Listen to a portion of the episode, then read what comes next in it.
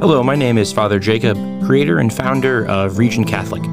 Region Catholic is a platform used to teach the Catholic faith with the flavor of Northwest Indiana, also known as the region. If you like this content, then like, comment, or subscribe wherever you listen to your podcast.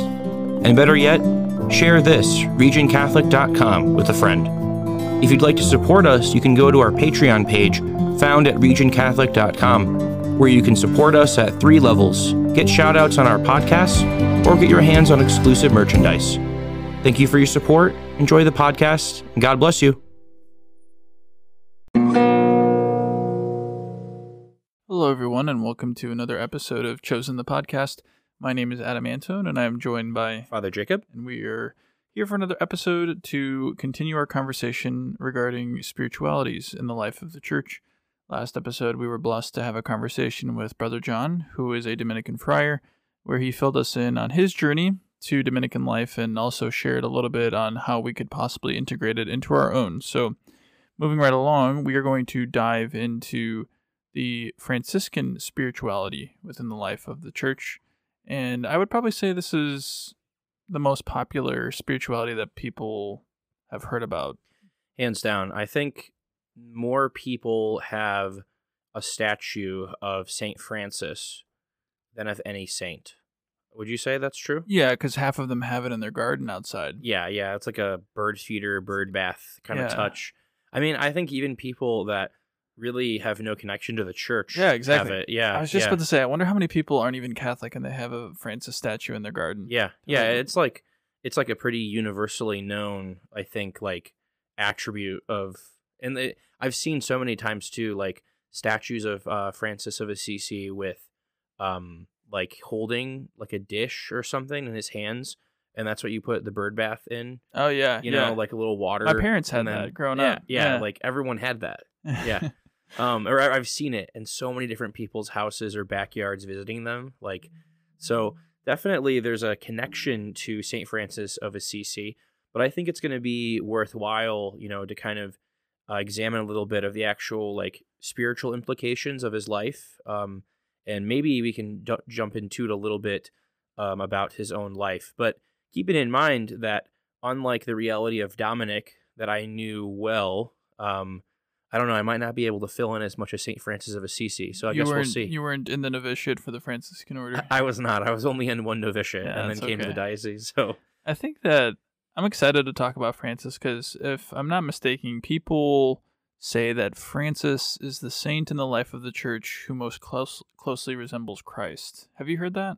I have not, honestly. No. Yeah. just I mean, I would believe it, but yeah, I think I don't remember who said that, but I I always thought that was maybe interesting. maybe they're a little biased. I don't know. Maybe it was brother Leo, Francis's best friend. yeah. Right. Yeah.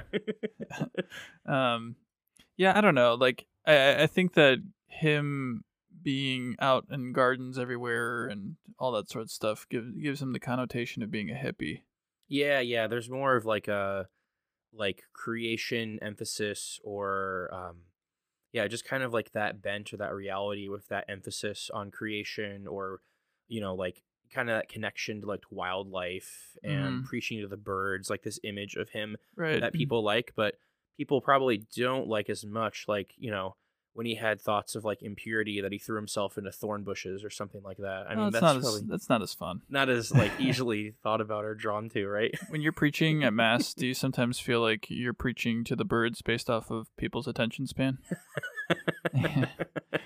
no, I mean I can't I can't be too mean. Usually people are very attentive, but uh maybe usually people are pretty attentive because i'm awesome at writing Yeah. homilies No, I will say though, what I can say for sure is that the attention span of the preschool children when I read to them, that's probably like a moment of preaching it's more the in the ballpark okay Yeah, yeah.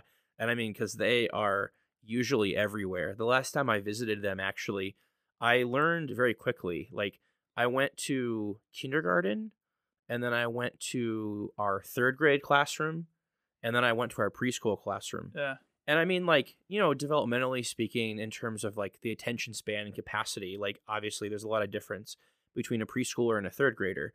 But I just kind of noticed this theme that they were all like pretty like wound up, you Mhm. know? yeah And I was asked, I asked the teachers jokingly every time, like, oh, what happened today? Like, they're pretty, like, you know, they weren't like out of control or misbehaving, but you could just tell they had a lot of energy and they were like wound up, you know? And then I go from the kindergarten to the third grade, same story. And then I go to the preschool and it was like, ooh, okay. Up for Like, grabs. It was like, it was more on the borderline of like the most energetic and wild I've ever seen them, you know? Everybody's just, you know, you're asking them questions like, so who is Jesus? And they're like, my shoes make me run fast. Yeah, yeah, right. Uh, I I got a chance in that last visit with them to help them write letters.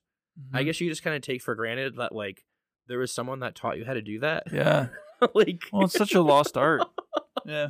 I mean, the the sacrifice and commitment of educators to like children in general is like I had a whole new renewed respect for it because I'm trying to get this kid I was helping to like write capital B's correctly.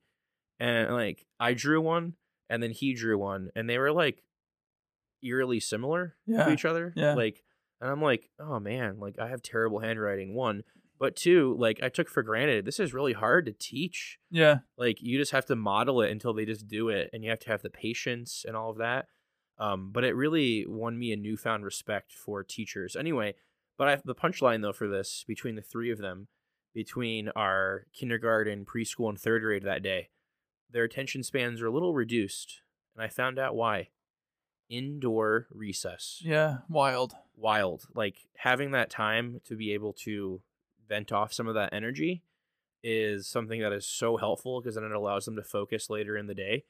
And they had indoor recess that day because it was below a certain temperature outside by by chance.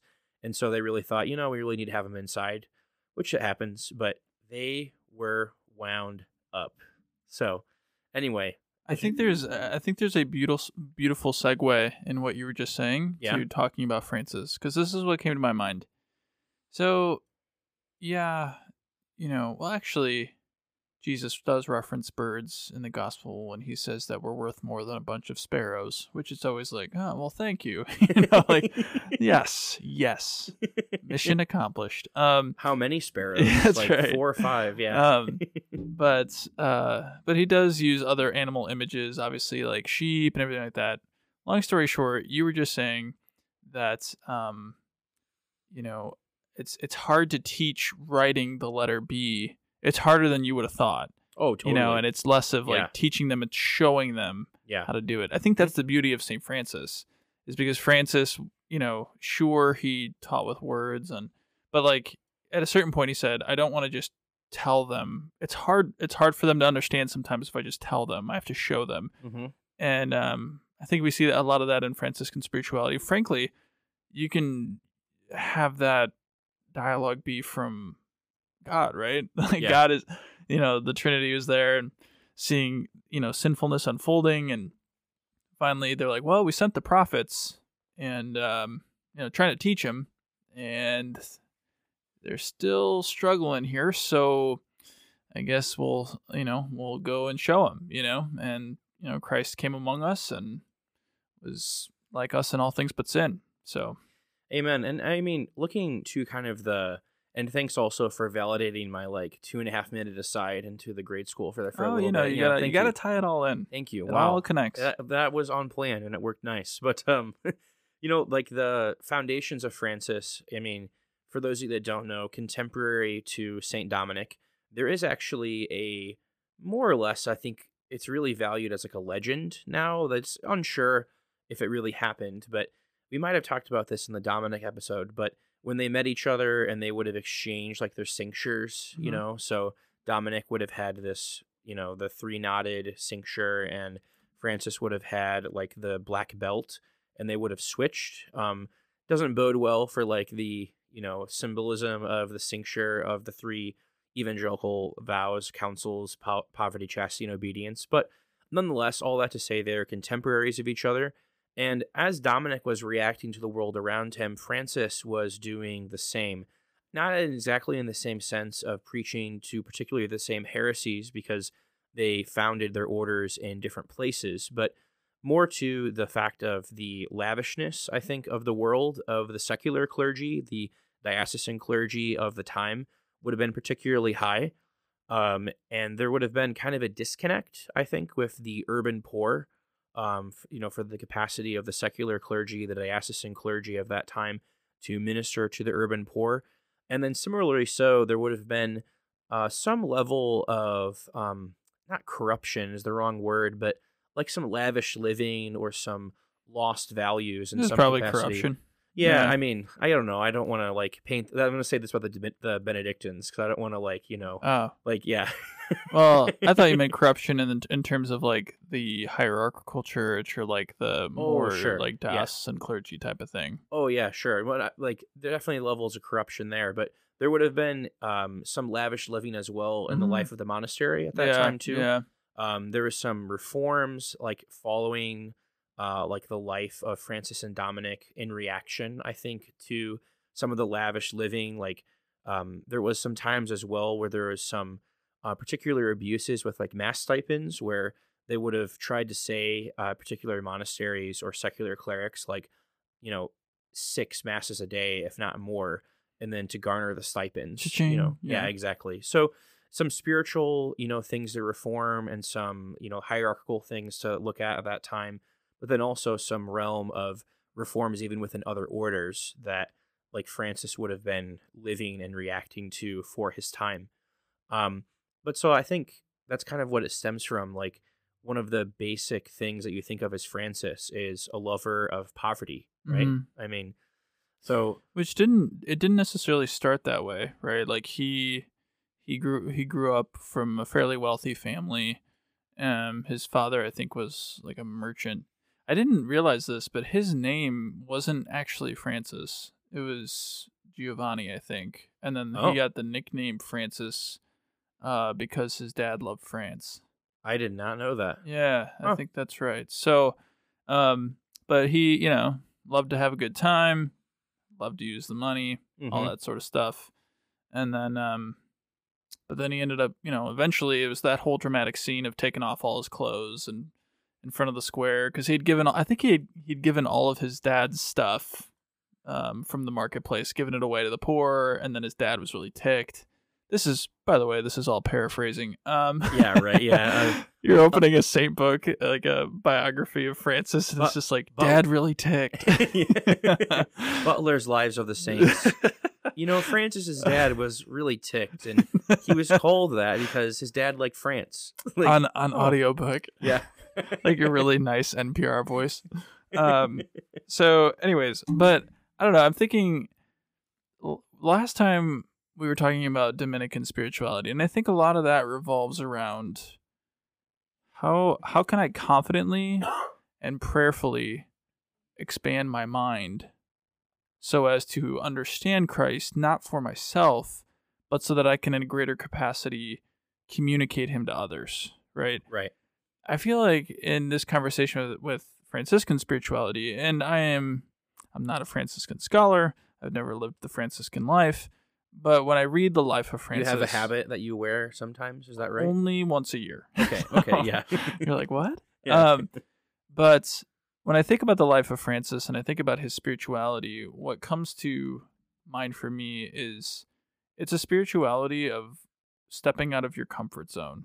yeah I for think sure I think it's spirituality that revolves around allowing yourself to be made uncomfortable so that others can grow comfortable Mhm. with the person of Jesus Christ.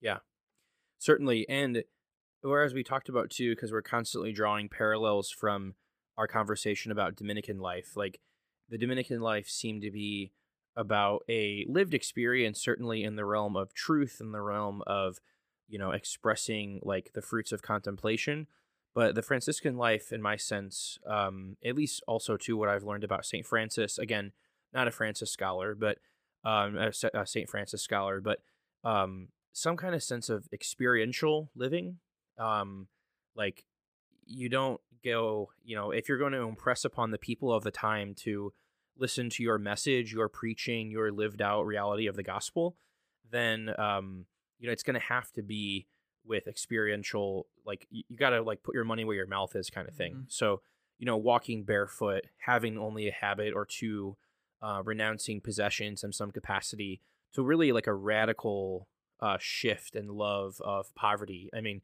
even as much as far as I think Francis in his writings would talk about the love of lady poverty Mhm. and like embodiment of appro- applying some like humanistic and anthropological like qualities of humanity on a person of lady poverty and kind of like exploring that and talking about it more.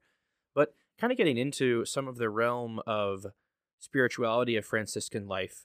Uh, Adam told me prior to this about the four C's Right. of Franciscan life. Um, so I think the first one we talked about was man, what was it again? So it's it's crib, cross, cup, and creation.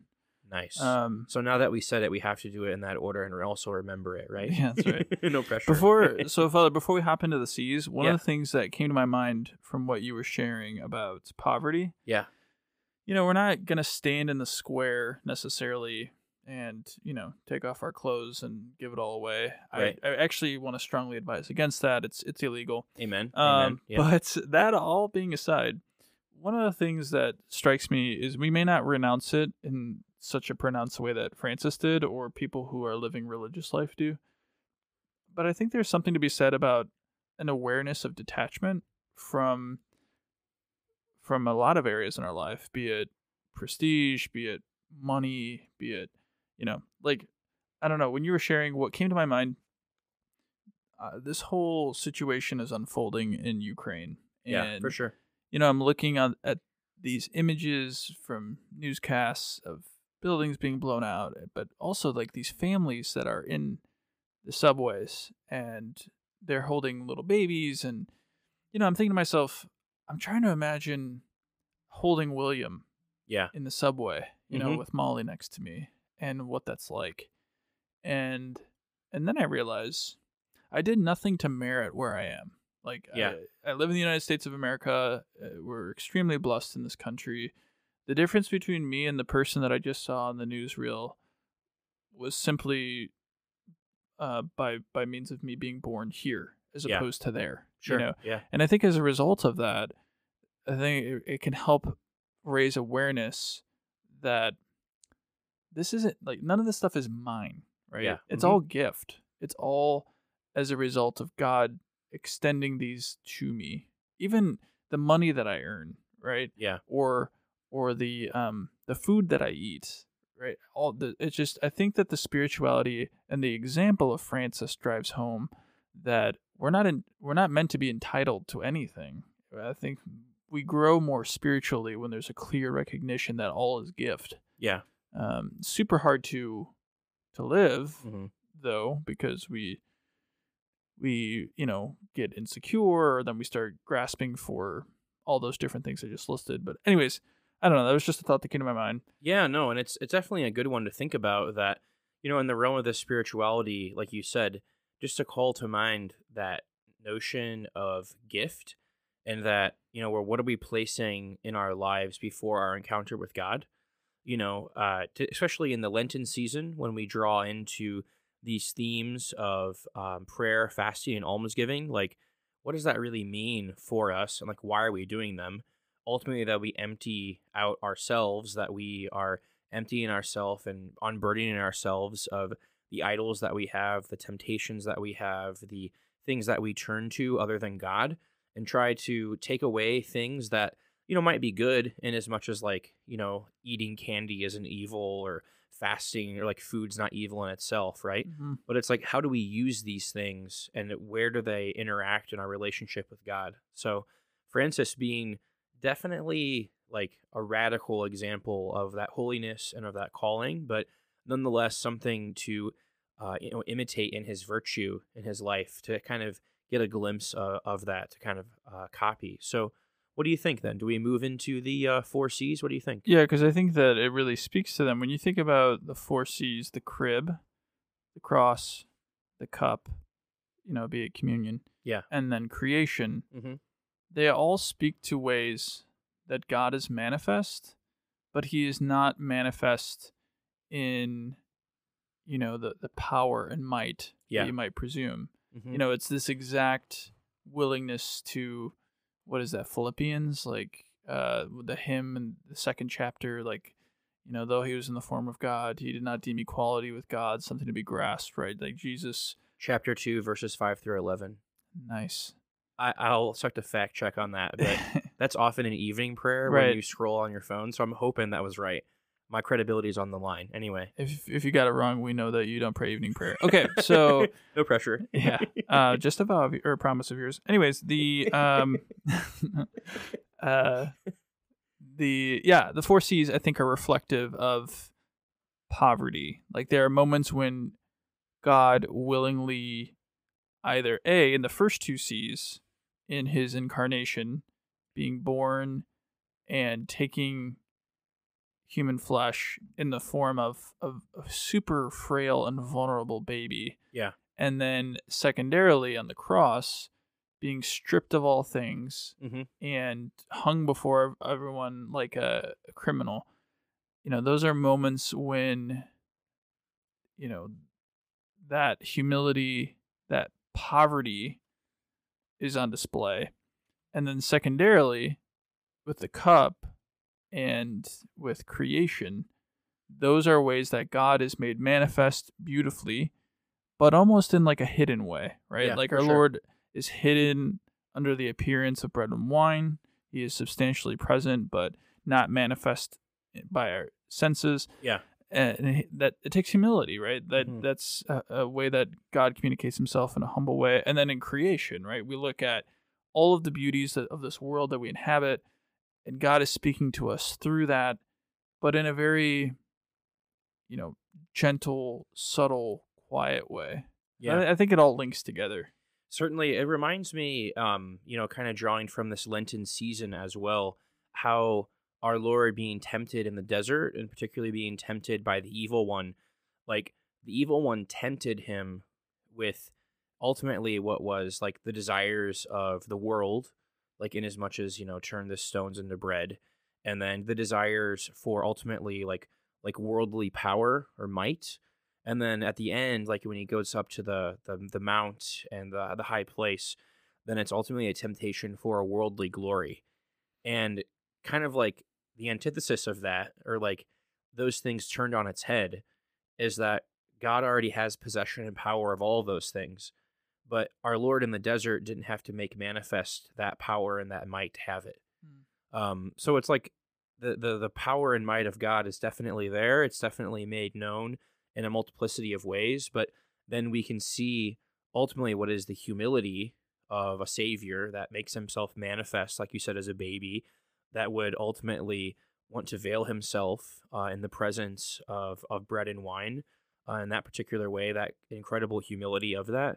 And then ca- tied to that, the humility of the cross, and then being made manifest in the world through creation. So those are kind of like the the the the and our cursory reading, I guess, of it. It'll be interesting to see uh, what a real uh, Franciscan, in the sense of someone vowed in the uh, religious life in that capacity, uh, would say about the reality of Franciscan spirituality. But I think, uh, you know, not bad for a little bit of a cursory overview. Of course, there were a few other C's that I read about um, being in the realm of Christ, which kind of like ties Mhm. all of these C's together, which makes sense. Um, and then there's a there's a few other listings on there as well of different things. But I think those four main C's are what we're talking about. Now, can I drop the bombshell of the episode though? What's that? And I I want to confirm this with uh who we interview for the next time. But the number one thing that people attribute to Saint Francis, do you know the saying? Oh yeah, yeah. Yeah. Well, because I think you mentioned it. I think I the, have, yeah. Uh, you know, he's he was said to have said to have said. Nice. Yeah, there you go. Um, you know, preach the gospel and if necessary, use words. Right? Yes, yes. And I'm almost sure, having like look, you know, like read about it and looked it up on my own, they cannot find any semblance of that in any of his writings. Yeah. Um, like so to say, like those four C's, like that we talked about, you know, the crib, creation, cup, and I got them out of order. See, I knew I would do this Crib cross. Cup crib creation. cross cup creation thank you um like those manifestations of the power of god in that humble or veiled way like that is like the deserving of recognition of preaching Mhm. And like Francis would have never, I think, agreed to this like when necessary use words thing. Like there's an experiential reality of his life that we've talked about. There's something about putting your money where your mouth is, like we've talked about. But he was an avid preacher. Mhm. Like he was someone that evangelized. He was someone that was on the streets with the people, and he would have been someone sharing the reality of the gospel with others. Of course, by the example as of life, like we talked about, but also through his own words, through his own understanding of the gospel, and through trying to catechize and share that gospel message to other people. So it's almost to say like you just can't simplify it Right. you know like you just can't reduce it to like oh the franciscan spirituality is just like living by example and like no words like you kind of like eh, the letter of James, right? Eh, you know, faith without works is dead. dead. You know, there's this this combination of both works and faith, right? So it, it's actually interesting because the culture, in a lot of ways, is trying to have works without faith. Right? yeah sure be a good person you know i mean that's a lot of with francis? Like that hippie that Mhm. hippie image that we were talking about. Yeah just yeah. like you know be kind and be nice and like jesus in the gospel never says be nice right?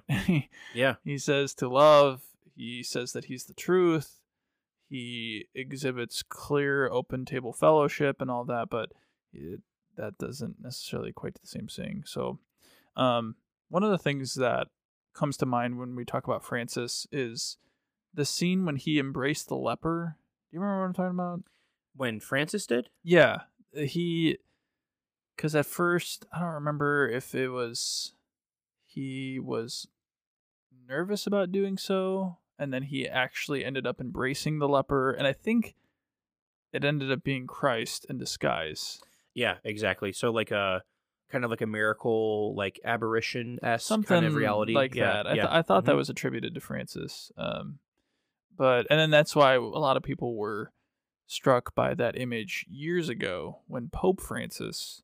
There was that man who had some sort of like skin deformity or Yeah. something like Mhm, that. I mhm, don't know. He had like boils all over, yeah and then uh, Pope Francis like embraced him and like pulled him in, and they were like, "Oh man, that's like a modern day image of hmm what happened with St. Francis. But, you know, when we're talking about incorporating this into our own lived experiences, you know, what a person coming to Mass every Sunday, a Catholic, you know, if they're looking for a love language by which to grow closer to God and thinking about Franciscan spirituality, one thing that comes to mind I mentioned earlier is a willingness to step out of the comfort zone. yeah Right? Mhm. So I don't know. Uh, what are your thoughts on how Catholics could potentially incorporate Franciscan spirituality? Well, I think the default of our American culture, our American society, is to like leave religion and politics are kind of grouped together and just kind of leave them out of our own experiences, of our own interactions with others. And there's some wisdom to that reality. Don't get me wrong here, and I'm not saying like there's a time and place to discuss and how to talk about imprudence with sharing the gospel with other people. Um, and there might be situations when someone approaches you in anger or frustration, or they're trying to express like consternation or frustration with something, especially if someone has mistreated them in the church. Like, then is not the time to, you know, talk about like, you know, higher level things or theology or talk about, you know, certain aspects of that, but rather just to listen to them, you know, and hear them. Um, but all of that to say, like, kind of like going back to that quote, when necessary, use words, how that was never attributed really to Francis in his writing, that there's got to be a moment when the people in our lives that we build relationships with, there has to be a moment when we share the reality of our faith and what we believe with them. Because ultimately, if we love them, meaning that we will their good, there has to be a moment when there's this crossover point where it's not like bludgeoning to death, as I've talked about, I think before, with like the hammer of our faith of Mhm. truth and justice kind of thing, but rather a invitation or being able to share something of our faith, our lived experience of our faith in a way that is inviting to them. Um, so that that could be, I mean, inviting someone like, you know, it's it's it's uh, been kind of past now with Ash Wednesday, but like inviting them to something like that where there's an experience lived out in that way and explaining the ashes in that way would be excellent um, even inviting someone to like a dinner or even something like alpha offered Mhm. in a parish setting to say you know i think you might enjoy this. Will you join me? Um, from the perspective of st michael's like the invitation to a festival or to like one of the raffles that we have like those are things that are very accessible for people that people won't be guarded and like we can actually invite them into something deeper and kind of show them the portion of our life. But all of that to say the temptation in our culture is to just shy away from it to Mm. just avoid it.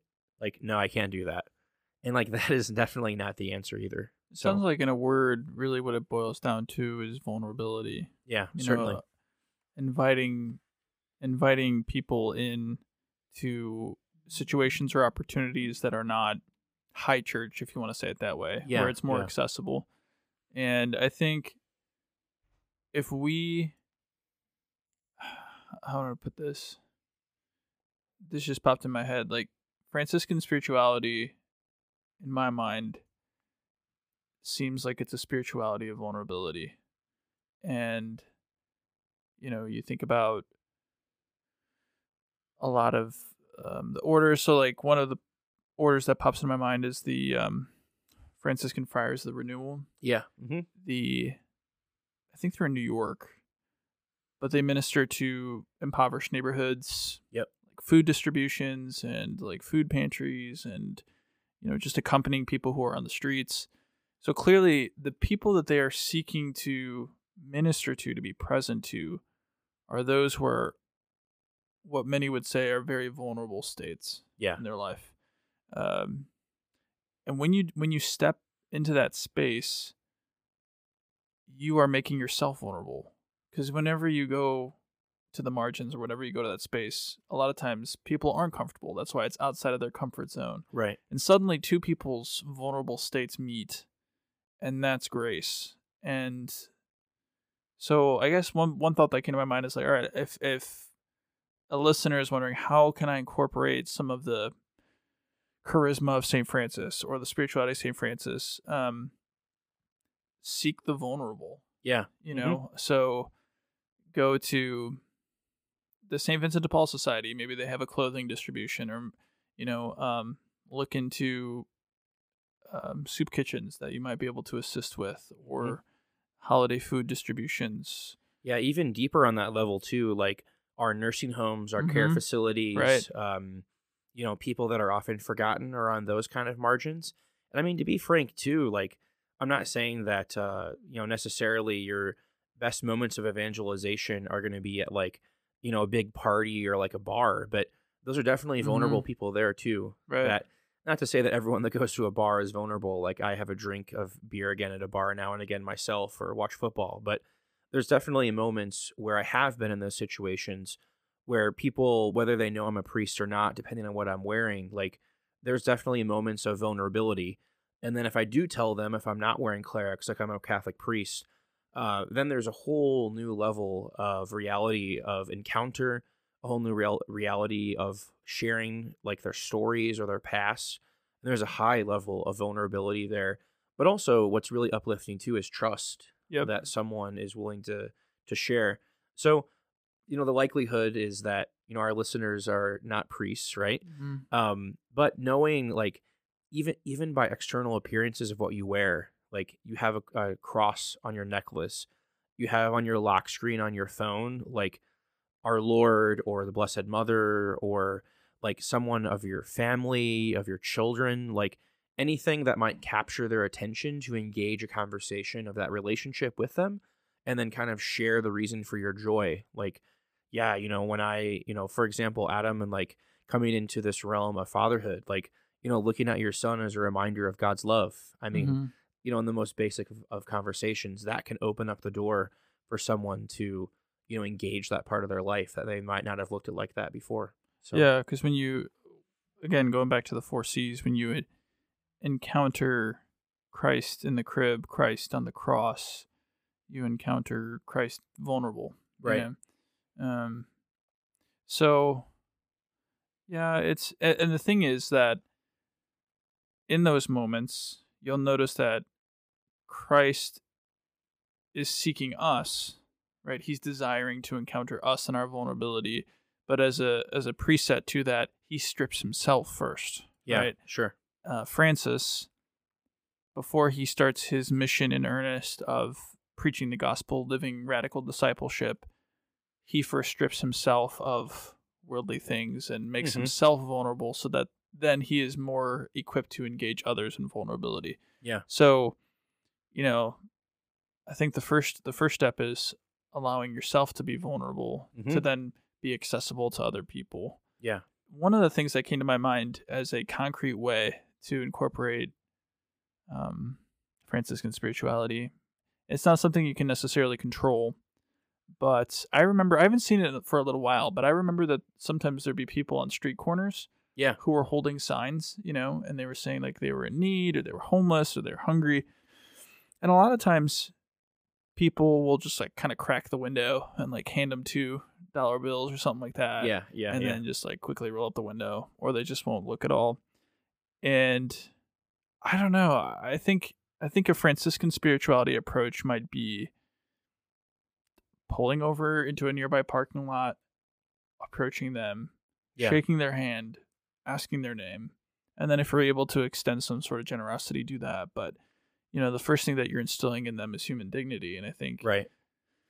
you know, obviously you have to be aware, right? Like you never know who you're approaching, and you have Mhm. to take safety concerns into consideration. But